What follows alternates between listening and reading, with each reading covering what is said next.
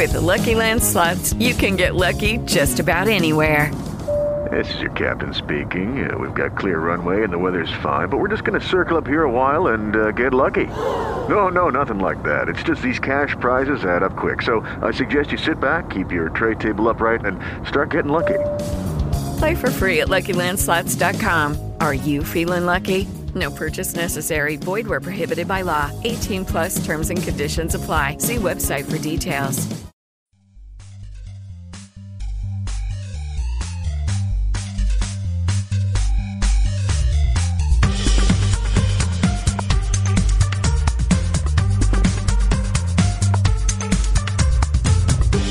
Guys are still here. You came back for the next episode. How's it going? Welcome to Gamer Heroes. I'm your host, John, and my co host, that's right, your co host, Derek. Are you going to introduce yourself? Yeah, what's up, guys? I'm, I'm Derek. Pe- people might know me. I don't know. Probably not. Uh, better known as the Star Trek dude, right? I am the Star Trek dude. That is that is true. Uh, I am a Trekkie for life, baby. Live long and prosper. Those are good words. To, those are good words to to live by. So, let's start with some news today. Um, I want to talk about the Nintendo Switch because we talk about it a lot and we talk about it on every episode. So, let's start with that. Yeah, man. I, I, we're, we're probably gonna have a lot of Switch conversations uh, for the next few weeks. You know, at least until it gets released. Um, All the excitement But, wears uh, off. Yeah, well, right. I mean, that that happens. You know, right now it's it's the it's the new hotness, and uh, it'll it'll die down because then we'll have Project Scorpio from from Microsoft, and that will be the new hotness. So, um, but yeah, Well- let's let's talk Switch stuff. I would I would still always be be a PlayStation fan, so Scorpio might not be that much hotness. It might be medium. It might be it might hotness. Be, yeah, it might be the mild packets at Taco Bell, not the Diablo. So so wait, so if the if Project Scorpio is the mild, is the Switch like medium then, or is No, the is the Switch hot sauce? yeah, the, the Switch is totally hot right now. Yeah, It's it's, so, hot, right now. Oh my god, I beat you to it. Um, let's talk about Ultimate. Let's talk about Ultra Street Fighter Two. Um, Yes, mainly there's one one thing that's really important this week that people have talked about it's it's the uh the first person mode so what are your thoughts on that Way of the Hado? Is that Hadu? Hadu? Hadu? Because Hadouken is what it's named after, so I believe it's Way of the Hadu. I apologize if I'm butchering that. I'm very sorry. Uh, but yeah, man, so it's a first person mode, and it looks like you can only play as Ryu and Hadouken a bunch of bad guys that are coming after you. It's like an endless runner with Hadoukens. i i personally think it's cool I, I think it's different and i think it's bringing if if you were to bring something new to an old classic this was the system to do it to I mean, I don't know. I'm on the fence about it. I am pumped for the game.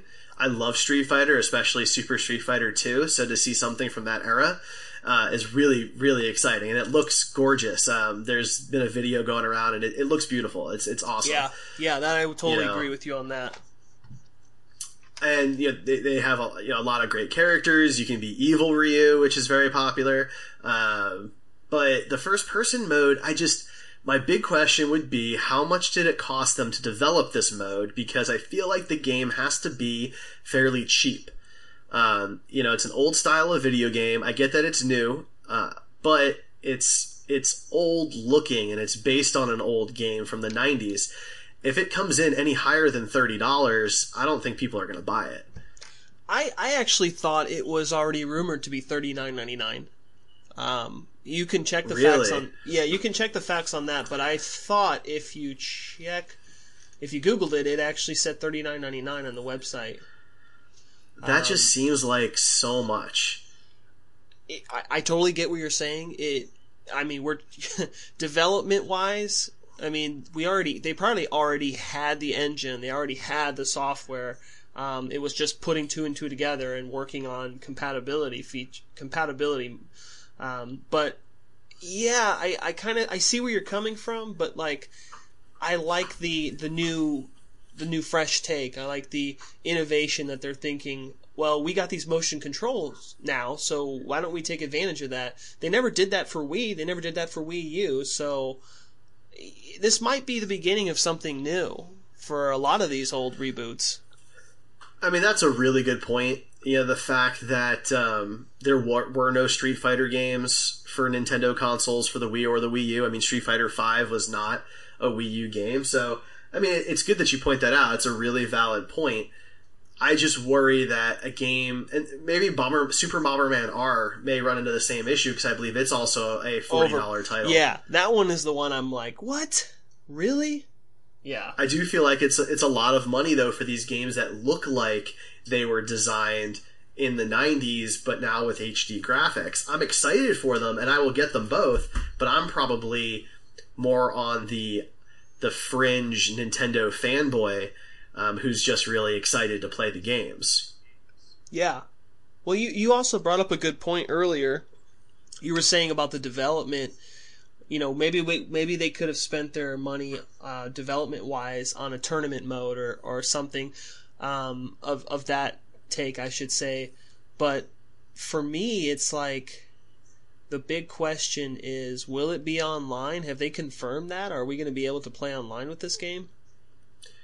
Yeah, I mean, I don't know if it includes online play. I I haven't really looked that closely into it since there isn't a release date yet.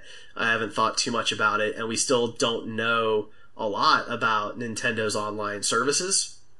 So I hope it'd be great if it had online play. At the very least, I expect it to have LAN play or WAN play. Um, so that way, if Yeah. you, you bring your Switch over to my place, we can play each other. You know. Yeah, no, and and they should do. Yeah, that would be so cool. Uh, LAN play would only make the most sense because you're just playing, you know, via Wi-Fi. Um, I, I don't think that would be very hard to program.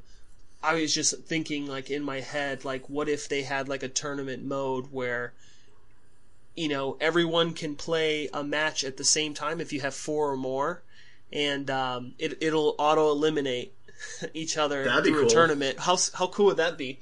Um, like that's it. wishful. That's total total wishful thinking. So I'm actually going to switch subjects.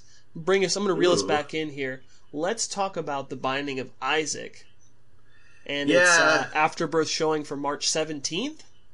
I just I just want to gripe about this for a minute because I pre-ordered this um, because you know I'm a bit of a of a sucker for this, but Amazon Prime members, you know, you get twenty percent off game Good pre-orders. deal. Good deal. So I pre-ordered it because it was supposed to be a launch title, and you know, right now we don't know what the date is. Amazon says March seventeenth, um, but I've seen some other sites that you know are saying that we're actually not hundred percent sure when it's coming out. hmm. And that's really disappointing because it's an indie title.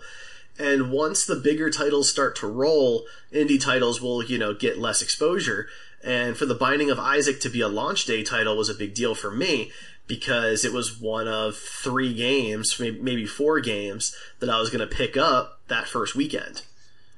Oh yeah. And, you know, now it's looking like it's going to be at, at a minimum two weeks out, which is a little disappointing. Um, I don't know, were you going to get that one? I um well actually if you guys wanted to play it right now, this the the Binding of Isaac is already available on Steam.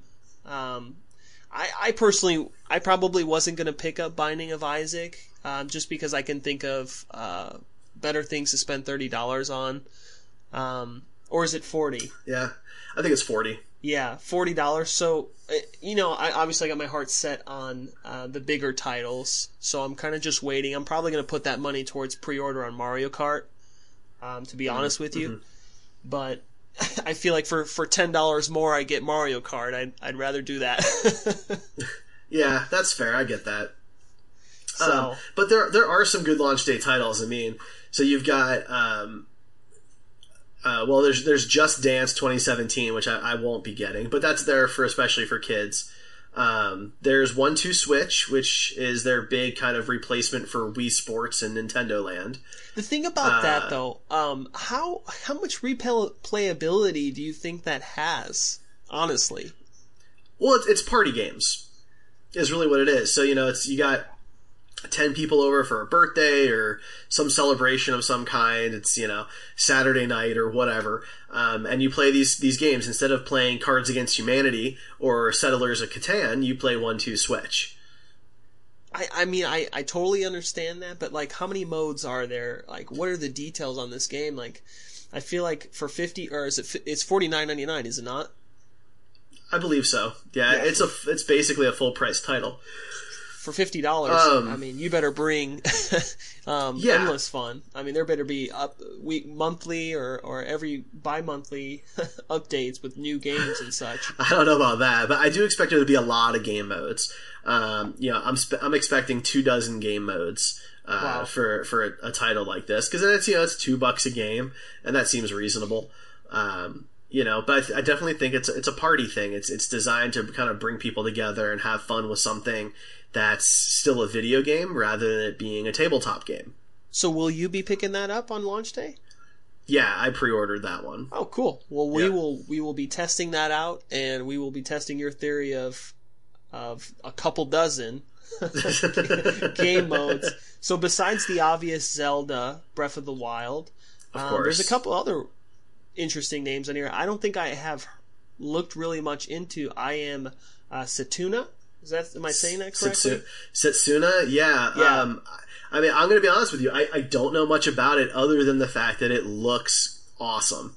Does it? Uh, it, it yeah, it, it, it appears to be a very you know Japanese style game, which is exciting in a different reason for a different reason altogether because the Switch is not region locked. Um, so there are some games that are coming out only in Japan that if you want to get them, you can play them on your North yeah. America or European Switch. Um, and as someone who's been a Nintendo fan his entire life, I might do that just to do it. Um, there's been Japanese games I've wanted to play that you couldn't, you know, um, because of region locking or language barriers, because I, I don't speak or read Japanese. Um, so, you know, I Am Setsuna is one that I actually might pick up depending on how much I enjoy some of the other games. If the Binding of Isaac gets pushed and ends up falling outside of March, then I'll probably pick up I Am Setsuna since it'll be a, lo- a uh, launch day in March title. Makes sense. I, I was actually just looking it up, and it looks like it's already available on Steam as well. So yeah, some of these games are um, out in different versions. Like you mentioned, Binding of Isaac.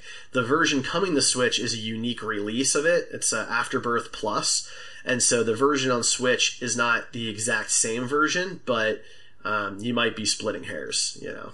Yeah, yeah, but my, my main concern is for the audience listening is that if they wanted to, in a sense, kind of demo the game or check it out, uh, I'd recommend going on Steam and, and or at least look. There's at least we know there's footage and trailers from the other games that you can see what that gameplay may look like um, if you're considering purchasing that.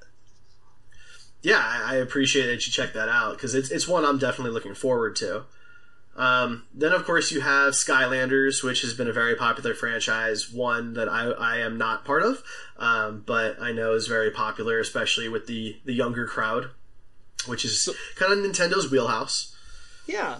Well, they sell a lot of those um, those little figurines, which is very similar to um, what were they doing with the the Mario ones that you were collecting for the DS, or was that Wii U? Well, yeah. So there's basically like four different versions of this type of game now, right? So you've got Skylanders. Right. Nintendo tried their Amiibo, which yes, um, are Amiibo. unique in that they they attach to different titles. You know, I can use my Amiibo across different titles. Um, my Mario amiibo does something on Mario Kart that's different than Super Mario Maker. Um, saying, you know, I can use my Pikachu in Smash Brothers, but I can also use it in Pokken Tournament. Um, so they, they do some different things. And of course, you have Disney Infinity and you have uh, Lego Dimensions. So, so, so that brings up the the major question: Can people use their their old Skylanders toys or or compatible pieces for the Switch? I assume so. I, again, Skylanders is not something that I'm really into, but based on what I know about Amiibo and based on what I know um, about Disney Infinity, they are backwards compatible for the figures. Um, cool. You know, all of your Amiibo that currently work on the Wii U are compatible with the Switch, whether or not there's a title. You know, like for example, I have the Shovel Knight amiibo. Now, the sequel to Shovel Knight, Shovel Knight Spectre of Torment, will come out in March. Um, so I will be able to use my Shovel Knight amiibo from my 3DS game on the Switch for the new Switch game, which is which is pretty cool. Um, That is cool. So there's some unique ones like there's new Zelda Breath of the Wild amiibo that are coming out um, that are really cool that go with that game and they'll work on the Wii U or the Switch. Um, and Disney Infinity is the same way. You know, they're up to I think it's 3.0 for Disney Infinity, but you can go and pick up an original release Disney Infinity character like you know uh, Mickey, uh, like Mickey Mouse, and he'll work on D- Disney Infinity 3.0. Uh, they they just don't work the other way around. So, Gotcha. Gotcha. Yeah. Totally understandable. Um, well, tell me So that leaves us with the. There's only one more launch day game that, that I know Right. of, and that's Super Bomberman R, which I mentioned earlier. Um, and for those who are Bomberman fans, it looks just like old school Bomberman. You know, kind of top down style, like Super Bomberman was on the SNES.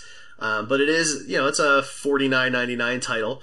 Um, I'm a little nervous about the pricing for some of this stuff. While I completely understand $60 titles for full fledged modern games, some of these ones that are indie slash retro, most people, and I'll exclude myself from that, that, that group, but a lot of people do not see the same worth in those. So for Street Fighter, for Bomberman, for The Binding of Isaac, people don't put those on the same level as Zelda, Mario Kart, Call of Duty, Halo.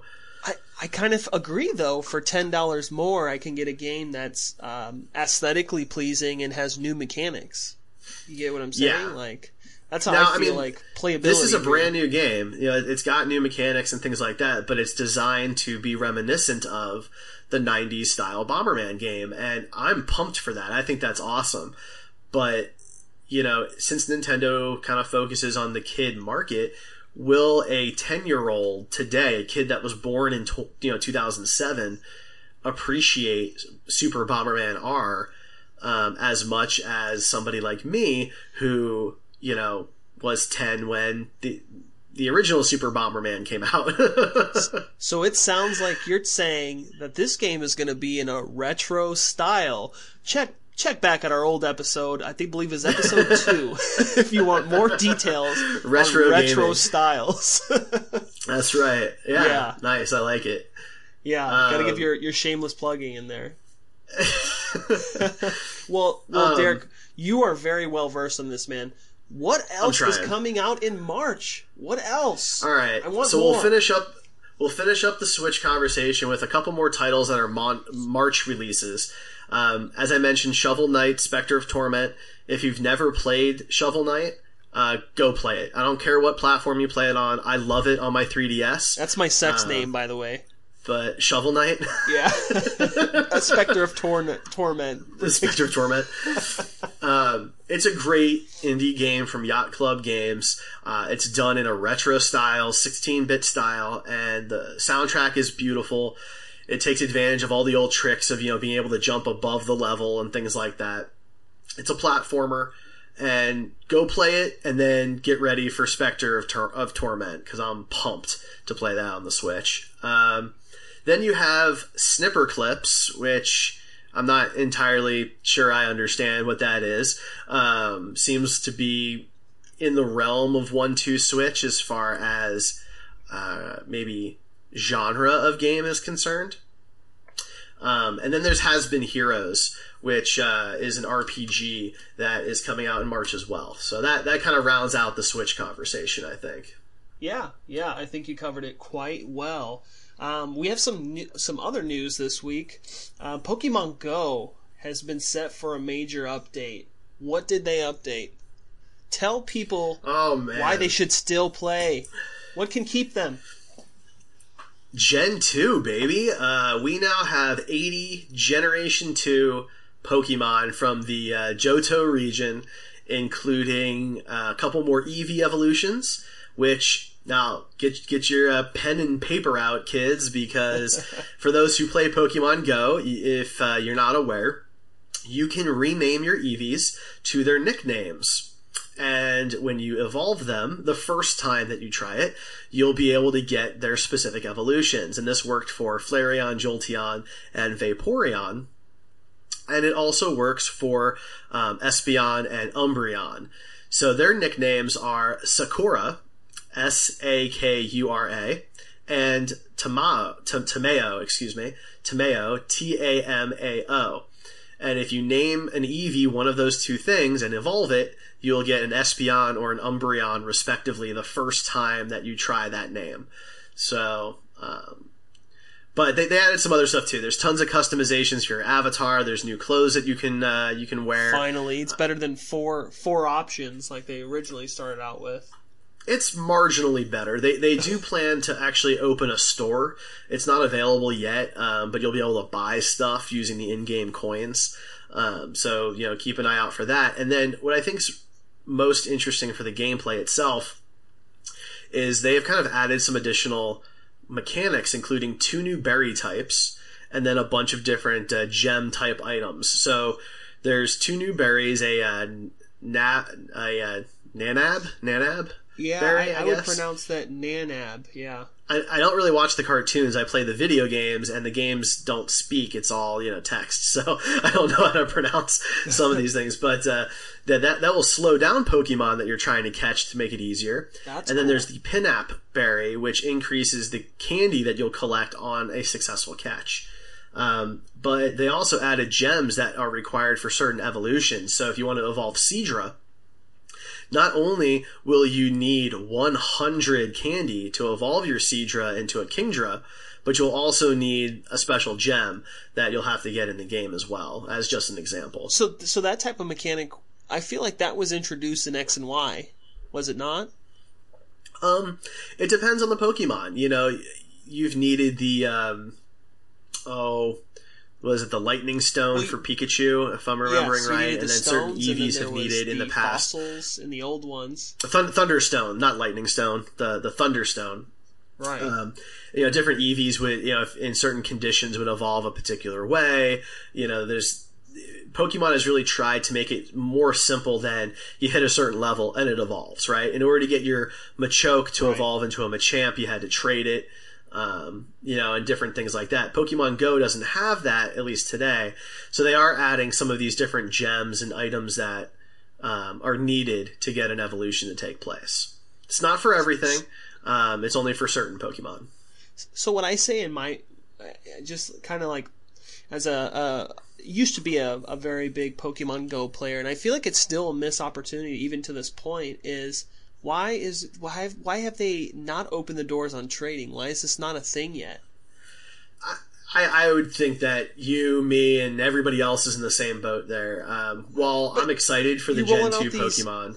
It's exciting, but if you really want to spark interest and you want to bring new people back, we need to bring something really, really new to the table, or at least something that's worth coming back. Um, second gen Pokemon is very great. That is a good start. But my question though is, you know, are, when are we going to get this? You've talked. It's been almost. How long has the game been out now? I'd say probably Uh, July. It was early July. Okay, so. so we're still within like eight months. We're not in. We're we're still under a year, right? Yeah, oh yeah, well under a year. I mean, we're, we're looking at six months. Um, it is a little weird that we don't have trading, we don't have PvP. Um, you know, there's really no social features in the game whatsoever, which is a little strange And it's a because you know, we all game, have isn't it? you know basically gamer tags and things like that, but they don't mean anything. Um, so you know, I think that stuff is coming, but it's just a matter of when and will they keep people interested.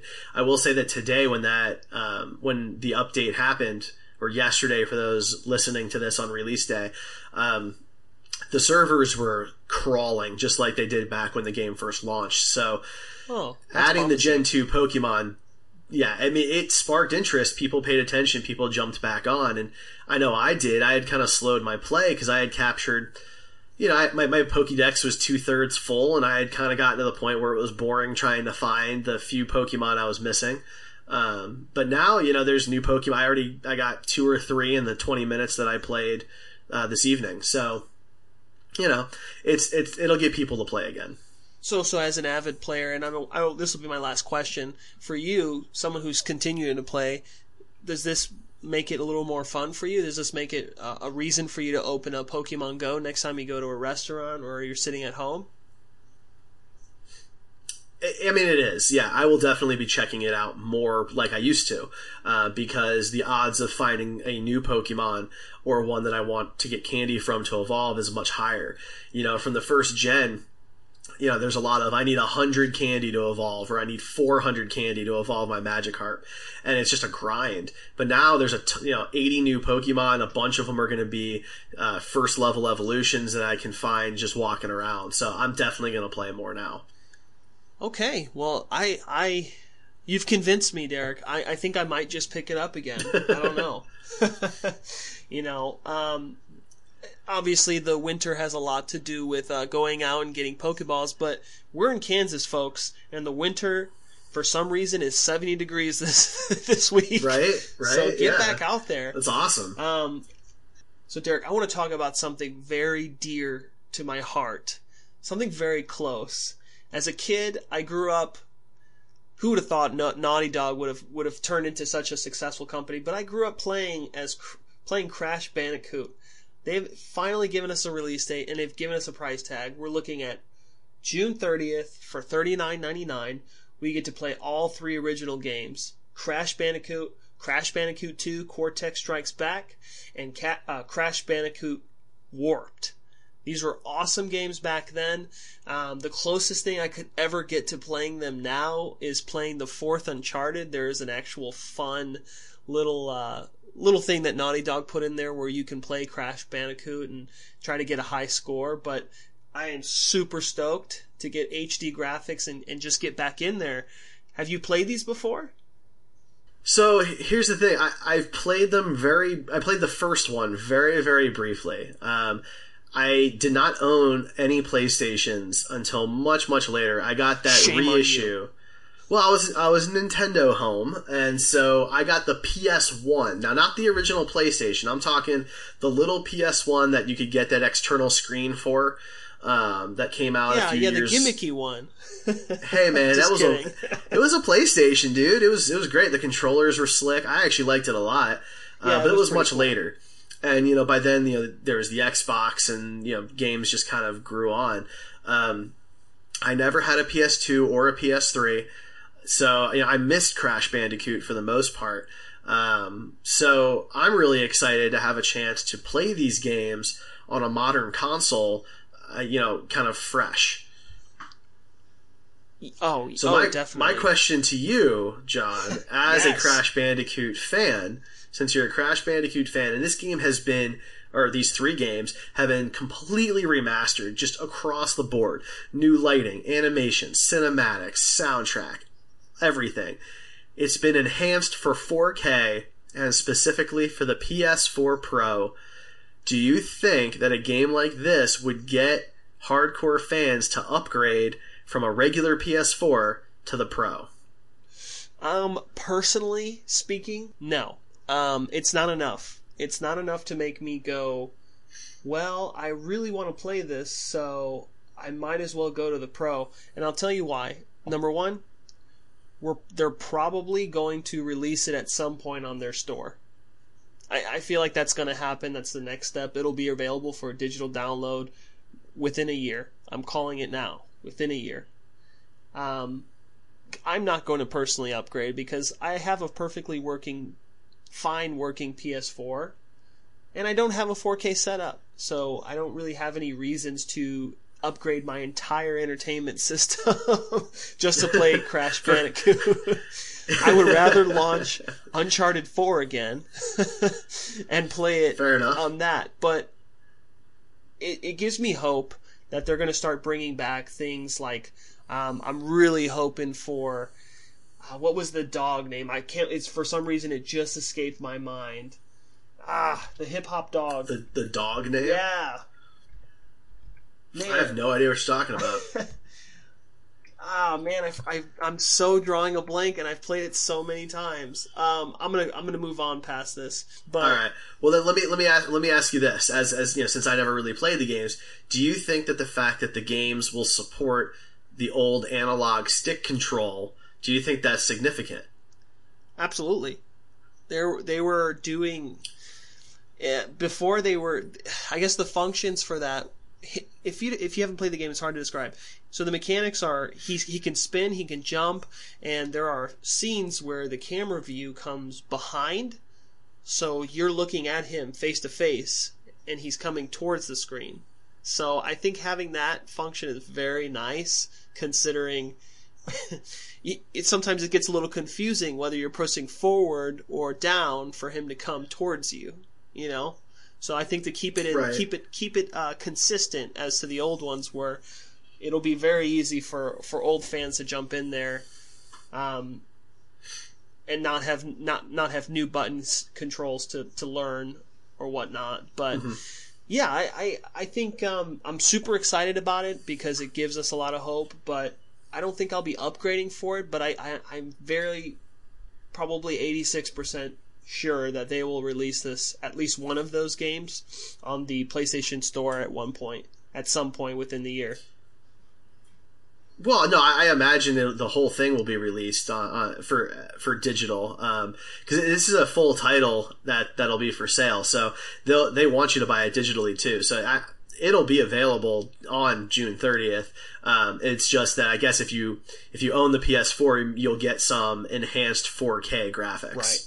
Right. I, I mean, so. I don't have a Pro or or or whatnot, but I feel like, um, you know, as long as we're able to play the game, 4K is not really a concern for a game that's you know back from the 90s. I, I know it's cleaned up, it's more polished, but in the end of the day, you know, I always run Half Life 2 on my supercomputer here, and it's still Half Life 2. it's still Half Life 2. That's exactly right. Well, that's a running joke, so we got to keep that joke going for all of our fans out there. um. All right, so let me um. Let, let, let's uh, we were spending a lot of time on news. We got a couple more things to, to look at real quick. Um, let's talk Bethesda. Yes. Let's talk specifically now, Prey. They've got they've got a new game, new game coming out that you're very excited about. I'm on the fence about, and it's called Prey. So why don't so it comes out May 5th for the PS4, Xbox One, and PC. Sixty dollar title, normal normal title. John, why don't you pitch this game to me? Why should I be more excited about Prey? Okay, number one, it is sci-fi. You love sci-fi, man. Who doesn't love sci-fi? I do. I do. Um, and number two, when has Bethesda, Bethesda, however you want to call it, when have they ever disappointed? never. I have never been disappointed with a title from Bethesda. Although Skyrim was not as great as Oblivion, in my opinion, it was still a great uh, game. I agree. It was still a great game. Yeah. I mean, you can't sit there and say at no by no means that it wasn't a great game. Um, but but some of the things that are cool about this story. So let's let's talk about the story a little bit more. So it is another first person shooter, and I think Bethesda does really well when it comes to first person shooters because they they really nail the something that's very unique to them is like uh, in Fallout when you're walking you feel weighted you feel heavy you you know what I mean they're really good at simulating real feel um, I, I don't know how else to describe it. Does that make sense? Fair enough.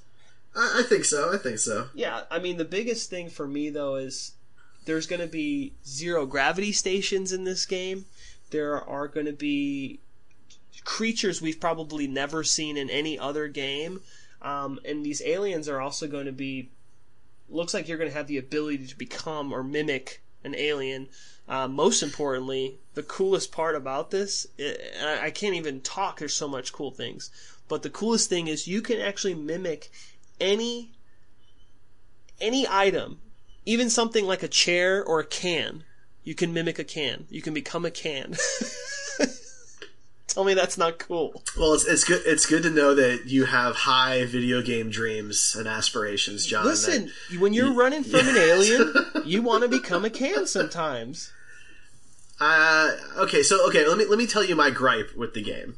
What's your gripe? Um, it doesn't look different enough from Alien Isolation.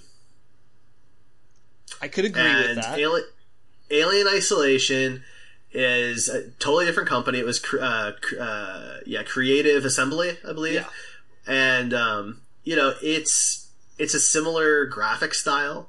It looks like the gameplay is very similar. It's that line between sci-fi and horror. Um, you know, there's a lot of cat and mouse and things of that nature. You know, the aliens that you're going up against are much, uh, much badder than you are. Um, you know, this is not Halo where you have over shields and a million rounds at, at your hip. Um, and so for me, this seems like Bethesda went, well, Alien Isolation looked really cool. Let's just make our own game that is the same basic concept and we'll just, you know, make it look original. And so I'm not sure I want to drop 60 bucks on Alien Isolation 1.5. I, I mean, that's a very good point. Um, while there are some aliens that look very similar to Alien Isolation and the the franchise, but these there are some new things in the trailer that you will have never seen before. We're talking bigger creatures. We're we're talking with this mimic ability.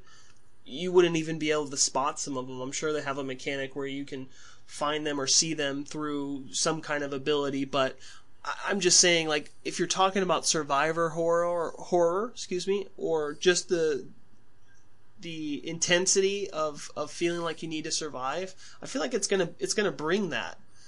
Um, I haven't quite played Alien Isolation yet, so I can't really speak for the game at this moment. but I think, based on the trailers and what I've seen from Alien Isolation, I, I think it would be enjoyable. It looks terrifying. The settings are, are dark, and you, you've you've attested for this before.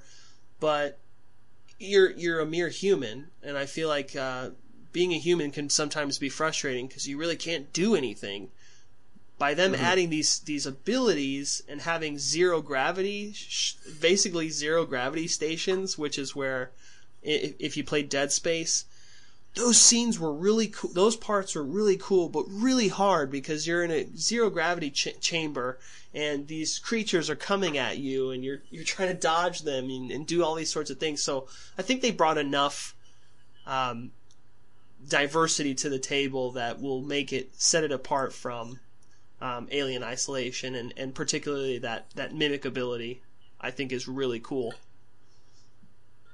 Fair enough. All right, so let, let's uh, let's talk about this then. Is it worth the pre-order bonus of the Cosmonaut shotgun pack? No. No, I'll pl- Okay, flat out, so it's I, not. I wanted to argue, but no, I just think it's you know, look, if you want to pre-order a game because you want to get the discount through Amazon or Best Buy if you're on their respective clubs, uh, I get that, right? Money is money, and if you can get twenty percent off a game, then hey, more power to you. But I feel like this pre-order bonus is just kind of lame. It's weak. Yeah, I totally agree with you on that. Like I I I'm going to get the game, but I'll probably wait till it goes on sale. I'm excited for it. I want to play it, but I'm to wait till it goes on sale just because um like you said, the pre-order bonuses aren't there other than the discount that Amazon provides for you. That's that's one incentive, but I mean, here's another thing, and I'm just to say it now.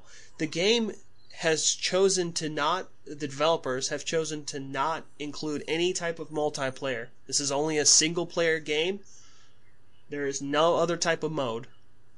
How do you feel about that? Yeah, I'm totally fine with it. Um, I think this idea that every single game has to have a big, massive multiplayer online mode uh, dilutes the games. You know, um, more people play Halo and Call of Duty for the multiplayer than they do the story. And while you know Halo is still going strong with their story, Call of Duty has lacked over Definitely. recent years. Um, I think story is important. Video games became what they are because they were able to tell great stories and have great characters. Um, it's not as simple as Donkey Kong throwing barrels at Mario anymore. it's not like that. You know, now we need narrative, we need personality. I mean, you look at a game like Overwatch, and those characters are so vivid, they're so real, they're so relatable and fun that it makes the game that much more interesting. Now, it is a multiplayer game. There is no campaign. But Blizzard started with the story. They started with here's who the characters are and here's why you care about them. Um, if Bethesda looked at Prey and said, "This is the story we want to tell. This is the game we want to make," and then someone went and said, "Well, but there's no multiplayer," and they said, "Well, we don't we don't have an idea for multiplayer," then that's a good reason to just keep it out.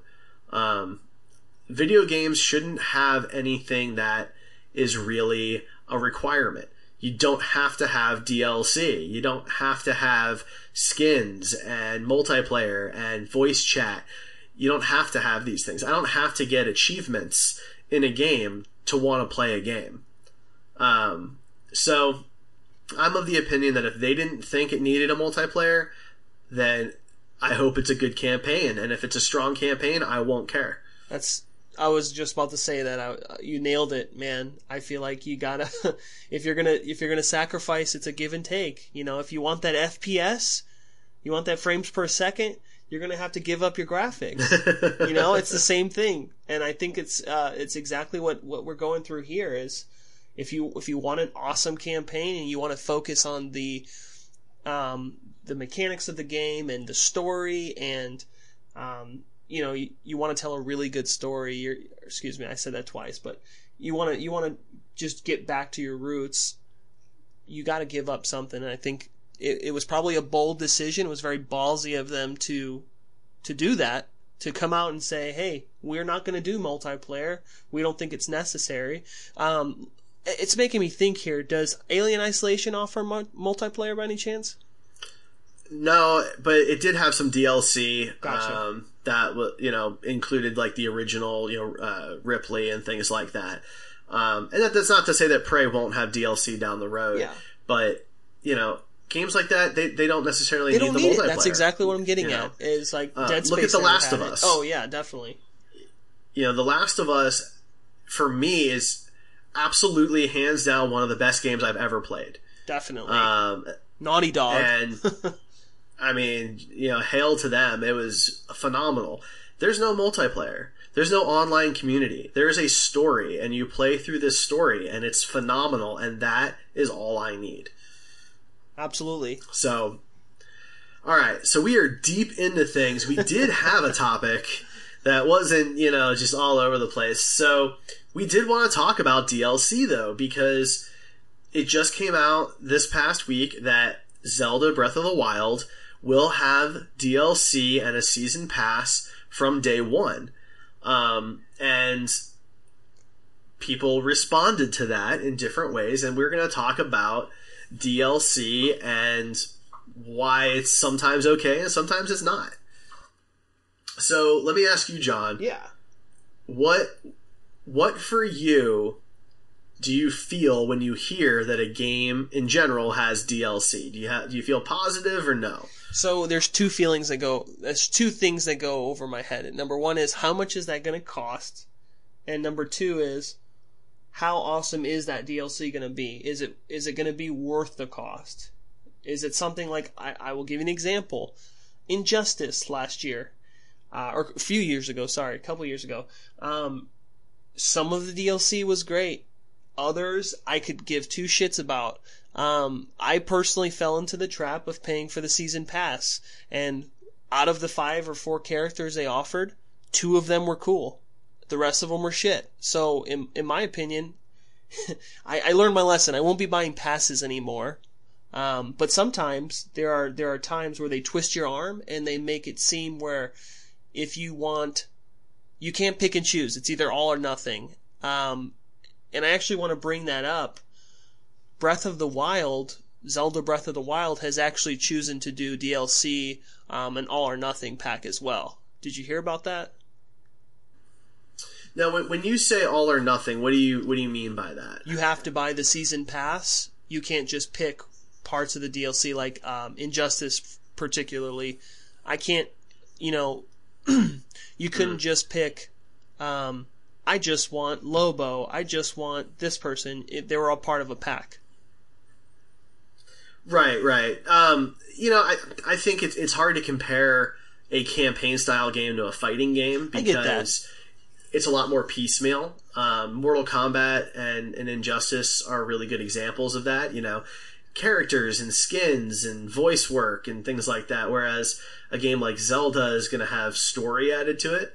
Um, Well, let, let, Yeah. let me let me backtrack a little bit. So, if if you want to talk about apples to apples, then so you you mentioned Last of Us. So, Last of Us has only one DLC, so that's okay. That's justifiable. We love the game and we want to play it. It's one DLC, right? When you look at a game like, um, let me see, like let's do let's do Call of Duty. Would would that be a better comparison? What do you think would be a fair? Um, I mean, Call of Duty definitely had that. Um, I think that uh, Destiny did too. Here, here's where the question really comes down to, though: when is it DLC that's that's a money grab, and when is it an expansion? that's, Because I feel like yeah. a game like The Last of Us, uh, Left Behind, was really an expansion. It was a campaign. It was a companion story. It didn't feel like DLC. That's different. Yeah, I would say that's different. Um, and that's not. Yeah, there's a line that should be drawn there. I wouldn't consider that. That's totally different, man. I, I I'm not at a loss for words. I'm just trying to formulate these this sentence in a way that makes sense for you guys. Expansion. So I, I think for me, Yeah, go ahead, Nick. here's here's here here's how I would I would frame it. An expansion is a extension of the original game. The original game was a full encompass completed unit. The story was done, the characters were done, the mechanics were done, and you had this self-sustaining thing. Okay, it was Halo, it was Age of Empires, um, and it was Mario Kart, and that was a game. And then they decided, hey, this game has been this this game is, is done, it's great. What can we add to it? People really love it. What what do they want? What are responses we're getting? Oh, in Mario Kart, they want to be able to race as other characters, or um, you know, in Age of Empires, they want to have these additional civilizations. How can we add to the already existing game in a way that expands on it and adds depth to the game? Um, so, you know, Age of Empires has had, Age of Empires 2, that is, has had many expansions over the years, even one very recently on Steam, where they just add more campaign story, they add more civilizations. Um, on the flip side, Nintendo released DLC for Mario Kart 8 for the Wii U. So you could, you know, race as Link, and you could race as Animal Crossing characters. Um, these things for me were were, were, were very different because the games were done. And when a game that's $60 announces before its release that they have season passes lined up with tons of content, it leads me to believe that the game wasn't really done yet. I totally agree. I think you summed up exactly what I was trying to say earlier. Is is you you, you held back stuff. They held back stuff on purpose, um, as opposed to, like you said, completing the game. And that's why I feel like The Last of Us, that DLC, I wouldn't even consider it DLC. Like an expansion adds to it. It makes the game better. It it it contributes to the game, not Yeah. necessarily in a sense where it's just like it they added some cool feature and you can only get this feature if you buy it. Like you have to pay extra to get this feature. And that's the thing that kind of frustrates me when it comes to to DLC and downloadable stuff. Um, in general I feel like a lot of companies do that not just games. So. I mean, it's it's true, and it, it kind of depends how important the new content is to the game. You know, if we're talking about fighting games, you know, you can't have the pinnacle, most popular characters be DLC, Right. Because when you do, that's a money grab. You're saying we want sixty bucks, and then we want another three ninety nine, so you can play the character we already knew you wanted to play. yeah that would be like if Street Fighter was like we're just gonna put Ryu on DLC as DLC, right? Um, you know, and so Mario Kart, okay, one of the DLCs was Animal Crossing. I don't play Animal Crossing. so you don't need it I am not. I'm not going to miss anything by not racing as those characters. Um, but then again, they were really cheap. Um, it was like three or four ninety nine to get the DLC for Mario Kart 8. And so I did it in case any friends ever wanted to race as those characters. So- Because the DLC was f- four bucks. it wasn't 20 or $30. Let me ask you this, Derek. So, when, when we're talking about purchasing individual downloadable content versus season passes and packs, should we say, don't you think that's a money grab? That's tw- an arm twister. Hey, this pack includes, and I keep saying pack because sometimes they'll they'll put all these things together. Like they'll do a skin, they'll do a racer, they'll do stuff like that. Um, an extra audio clip, an extra video, or or some new gallery things. Um, they'll do stuff like that in a pack, and they'll say, you know, if you want these three character, or you want this one character, but you have to buy this pack, and it comes with three three characters and these skins and all this other stuff that you don't really want. Don't you feel like they're twisting your arm? Like season passes, for for for instance. Um, I mean, it, it depends on the situation. Um, for me, I think like here you go. Here, here's here's an example that really bothers me. Um, Madden. So I'm a big football fan. At least I have been. Uh, I'm a little burned out on the sport recently, but uh, I, I played the Madden games for a really long time. I, I used to buy them every other year because the games didn't change much year to year. It was really just rosters. So every other year I'd buy it. And a few years back, when you know the online community started to be more stable, it was determined that online play would include uh, bonuses, uh, boosters, and you could buy basically like digital card packs where you could boost individual players. You could boost their speed or their tackling or their catching or, you know, accuracy and things of that nature. And it became that online play was pay to win. Right. I hate that. You know, and and here I am spending 60 bucks on a game licensed by the most profitable nonprofit in history, uh, which is the NFL.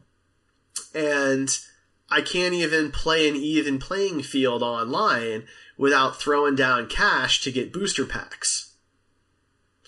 And that really bothered me. When a game is pay to win after I already bought the game, uh, that's a money grab and it's it gets me to stop playing and I have. I have not bought a Madden game in a few years now.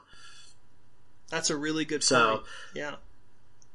You know that that would be a big a big example for me. Um, because again it, it depends on why you're paying. Um, you know blizzard I, I use them as an example a lot. You know they have uh, overwatch as a full price game. It's 50 bucks or 60 bucks depending on which version you want. And that's it. You can buy loot boxes loot crates um, but it's all cosmetic that's all it is. Is I love that. You could spend a you can spend a thousand dollars and it's just cosmetic. So you can do it. You can not do it. It's up to you. And if you spent a thousand dollars and I didn't spend anything, you do not have any advantage over me if we go head to head. Um, it's just whoever's better. And if you played more than me, then that's you know obviously different. But it's not pay to win. Um, you could argue that Hearthstone is a little pay to win um, because you have to play an awful lot to get enough gold to really buy packs in game. So there's some argument there. My my thought process is DLC should expand on the game. It should make the game experience richer and fuller. It shouldn't make it easier for you to win. Right. Right. I, I think Overwatch did it like it's so simple, it's it's new. You know what I mean? It's like they they took first person shooter cuz Call of Duty kind of slated this whole well, you have to be on a certain level to have cool stuff, so you'll just be dominating everybody until they reach your level. And and Overwatch is like, no, we're gonna we're, we don't care about that stuff. We're gonna focus on the actual player.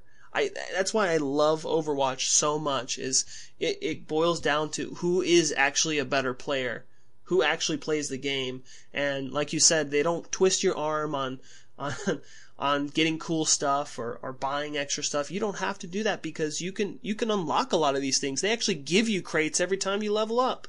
So those are some of the Right. yeah. I mean, Yeah. I feel I feel like games like um, like that and and Pokemon Go is a good example You don't need to buy Pokeballs. You don't need to buy lures. You don't really need to buy any of that stuff. It can be a free game. You can still enjoy the game um, by going to a stop and, and getting all of that stuff. Or it, it might take longer, but there there is still that playability.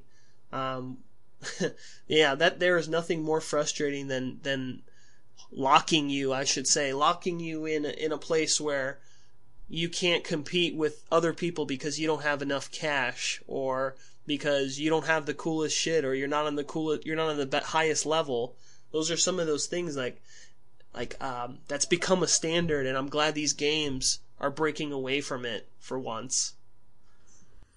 Yeah, yeah, no, I'm totally with you there. So, you know, I, I think that um, DLC is not inherently bad. I think that being able to take the success of your game and reinvest in it by giving the consumer more is great. And it's really appreciated. I mean, the fact that I can still get expansions to Age of Empires 2 is really exciting. It's one of my favorite games ever. Definitely my favorite RTS. And, um, to know that people still care about it 15, 16 years later to keep making expansions is, is really cool. Um, that I appreciate, but selling me part of a game so you could get it out so that way you could sell me the rest of it later. Um, you know, that's, that's where you run into tr- some trouble. Uh, making me pay in order to keep up with the other players. Um, you know, those types of things are, are definitely a problem and uh, cosmetic stuff is fun. You know, if you really want to get a particular skin for a character, then by all means, you know, go and spend your money in Overwatch and, and buy the, the skin or the loot crates and, and all of that. But at the end of the day, that doesn't make you a better player Absolutely. than me.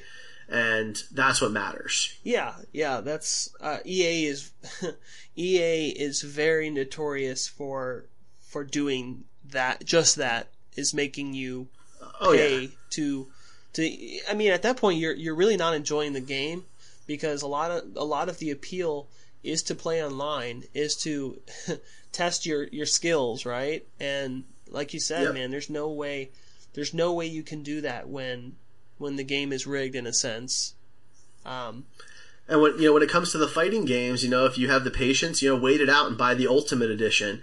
You yeah. know a year later, for 20 bucks or less and it'll come with everything. That's true. That's true. You know? That's what I did for Diablo. and I, I, mean, don't get me wrong. I, I played the shit out of Diablo 3 like no other, right?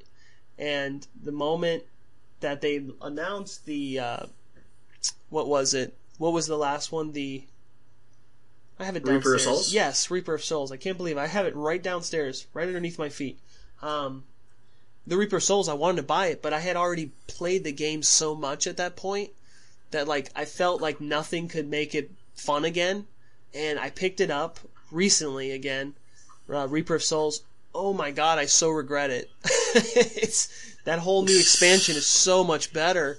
It was an actual it's expansion good. and and yeah. new character and new new new sites to visit. It was really cool. New and uh, actually new level too. They actually added a new level. So that's yeah, I, and I, I, think that that's a really good example. So that's Blizzard um, doing it right again. That's Blizzard. Blizzard has it. I, I will not say they do it right for World of Warcraft because World of Warcraft is kind of a joke. Let's be honest. Um, well, I mean, it's still the king of MMOs, so you can't take that away from it's them. The, and, it's uh, the first really big one. It's it's like the it's like the big fish in the little pond. It's it's still king. You know, its numbers may be down from its peak, but it's still king. And um, you know, I, they they put out an expansion, and that, that, there's nothing wrong with that because they add story, they add characters, they add regions, and I think that's the right way to do it. Um, you know, I'm of the opinion that if you're going to charge 12 bucks a month, then maybe I shouldn't have to buy expansions on that's top of that. That's how I look at it. That's but, the joke part. you know, that's that's a whole MMO conversation because you have games like you know Star Wars and Star Trek. They're MMOs that um, they go free to play, and yeah, they might have a few hundred thousand uh, people playing them, but you know, WoW still has millions. So okay, but um, is Star Trek charging you for a subscription? No, it's it's it, it's it's free to play, but you know you have to buy certain things in the game. Um, you know, so it, it varies, but my point is just that going free to play doesn't necessarily do you any good because you know Blizzard has WoW with I don't know what six six million seven million subscribers. Um, they don't really have a reason to go free to play when they still have twelve times the number of players as anybody else who is free. To play. I get that. Why why why reduce your prices? Why not charge when people are willing to pay? I, I understand that theory. Um, I'm saying for people like me, there's it's not worth it to me. Um, I would prefer to play the free to play, and a good example is a DCU online. I'll play the shit out of that game. I love that game, and um, I don't feel bad about it. Like, and and actually, that was an instance when, you know, that game when that game first came out, you had to pay for it, right? It was an actual release, and Yeah. um, I bought Yeah. the game sixty dollars for PlayStation Three, and literally within the same year, by the holiday season, it was on the the network and free. And you could not you could not sell that game because it was all online, and the only reason you had the disc basically was so that the game ran faster. so No man, I, I look. I I started Star Trek Online in the beta, and I bought a lifetime subscription because it was not free to play Right. when it originally launched. Um, you know, and they eventually went free to play, but I had some some time in there, and that and that's fine. But you know, the way WoW does it, you think that if they have six million subscribers, let's just use that number for a minute, they're making uh, over seven hundred million a year just from those subscribers. Yeah, they they they have no reason to not charge those people. you know so you know it, it's hard to look at that number and be like nah yeah, who's gonna go? You know what? We'll make this free. I, I think by by maybe. I, I I don't know. You you can probably contest this because you've been to BlizzCon a lot and you know how they operate better than I do. But I think maybe those WoW people are kind of supporting us for other games like Overwatch and Diablo, and they're making it.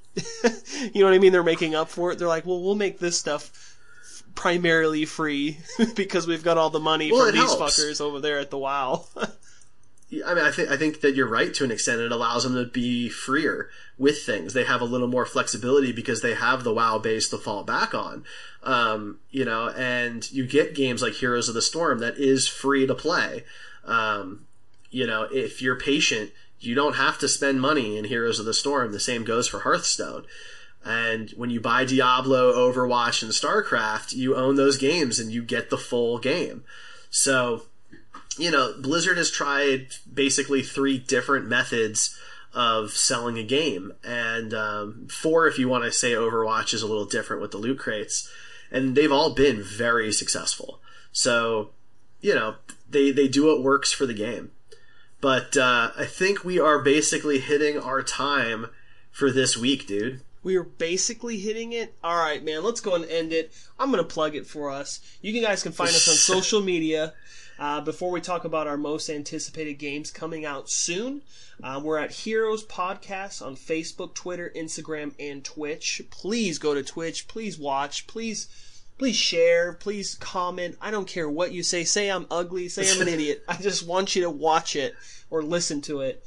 Um, you can also find us. Uh, Uh, I will say this: we have Oh, yeah. we we have a brand new newsletter uh, that goes out weekly, and uh, we are going to be running hopefully soon a contest for newsletter subscribers. So go to heroespodcast.com slash newsletter and sign up today to make sure that you get in on that uh, if and when that time comes. So Well, that's always nice.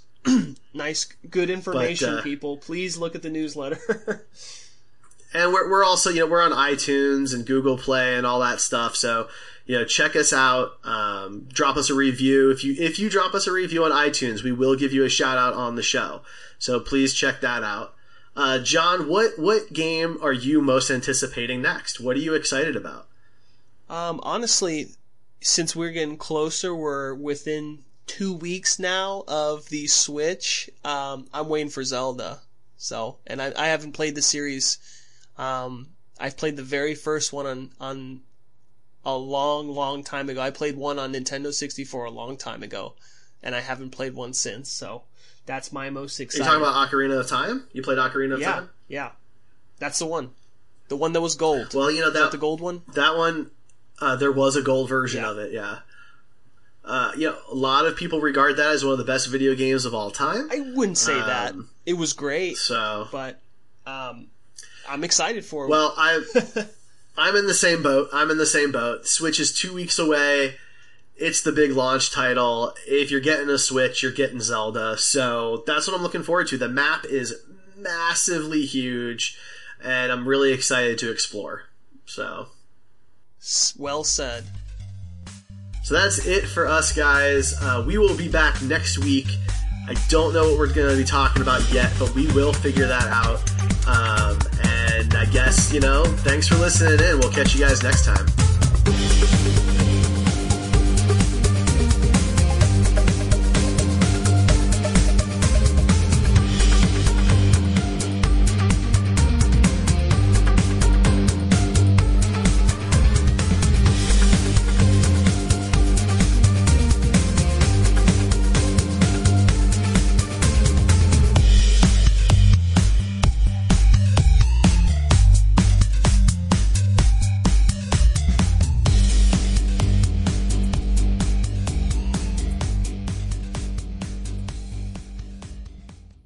Is Ryan here, and I have a question for you. What do you do when you win? Like, are you a fist pumper? A woohooer, a hand clapper, a high fiver. I kind of like the high five, but if you want to hone in on those winning moves, check out Chumba Casino. At ChumbaCasino.com, choose from hundreds of social casino style games for your chance to redeem serious cash prizes. There are new game releases weekly, plus free daily bonuses. So don't wait. Start having the most fun ever at ChumbaCasino.com. No purchase necessary. Group. Void were prohibited by law. See terms and conditions. 18 plus.